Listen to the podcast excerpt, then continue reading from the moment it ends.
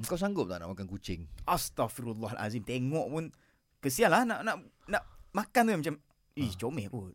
Cute Ular lah. kau sanggup makan? Eh berbisa. Ha. Berbisa takkan sanggup ah. Buaya? Eh Allah nak nak.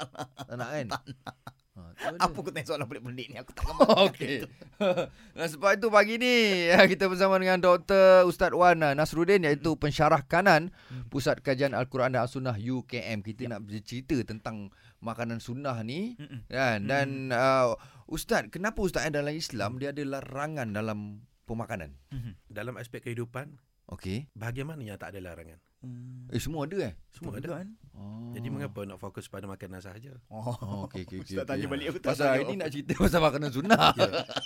jadi jadi eh, kenapa kita fokus kepada benda yang benda yang kecil itu sedangkan dalam dalam makanan ni banyak lagi benda yang boleh kita makan. Betul juga. Ha. Kenapa cak yang dilarang tu juga makan? Ya. Ah, yang dilarang juga Okey, nak okey, makan eh. Hmm. Ya dah, tapi bagi yang macam uh, dia rasa macam bila makan ular Ha ah. dia boleh oh, apa dia hebat seperti Tenaga ular. lah apalah. Dia Ada, ah, Ha. ada tenaga tu lah, tenaga ni lah, makan kelawar boleh awet muda lah macam mana? Ha ah. Ustaz? Yang pertama, manusia makhluk paling istimewa. Hmm, Mm-mm. Man- Manusia makhluk yang paling paling bijak. Hmm, Mm-mm. Yang kedua, kalau kita berpeluang makan, tak usah kata ular. Batu kayu pun kita nak makan. Mm-mm. Okey. Kan? Okey. Jadi manusia senti- sentiasa mencari jalan Ha. untuk memuaskan hawa nafsu dia. Dia nak Ah, makan sahaja itu setiap nafsu. hari. Nafsu.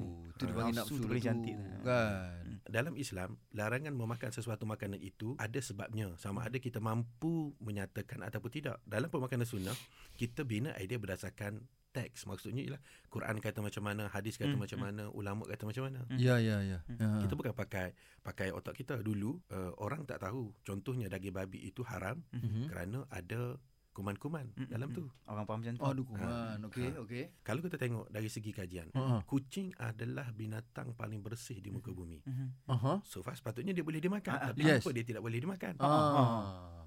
Sebab apa kan? Ha, sebab ada sebab ada sebab-sebab lain dalam Islam binatang yang berkuku, Ah, binatang yang bertaring okey. yang yang tak boleh. faham. Ha, jadi mengapa kita pilih makanan yang yang tak dibenarkan sedangkan banyak lagi makanan yang dibenarkan Boleh. dari sekitar. Faham. Hmm, Ah. Itu isunya. Mm-mm. Itulah. Ikan tu bersepah ikan. Hmm? Ya. Ikan banyak ikan satu laut tu tak pernah tak pernah kosong dengan ikan kan. Betul. Yelah, yelah, yelah. Banyak boleh makan. lah. Ada, Makanlah. ikan ada kuku.